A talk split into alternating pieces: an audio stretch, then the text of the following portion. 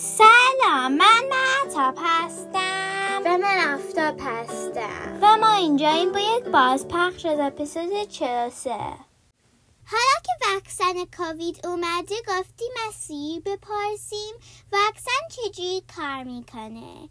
Hey Siri, how do vaccines work? Here's what I found from wikipedia dot org.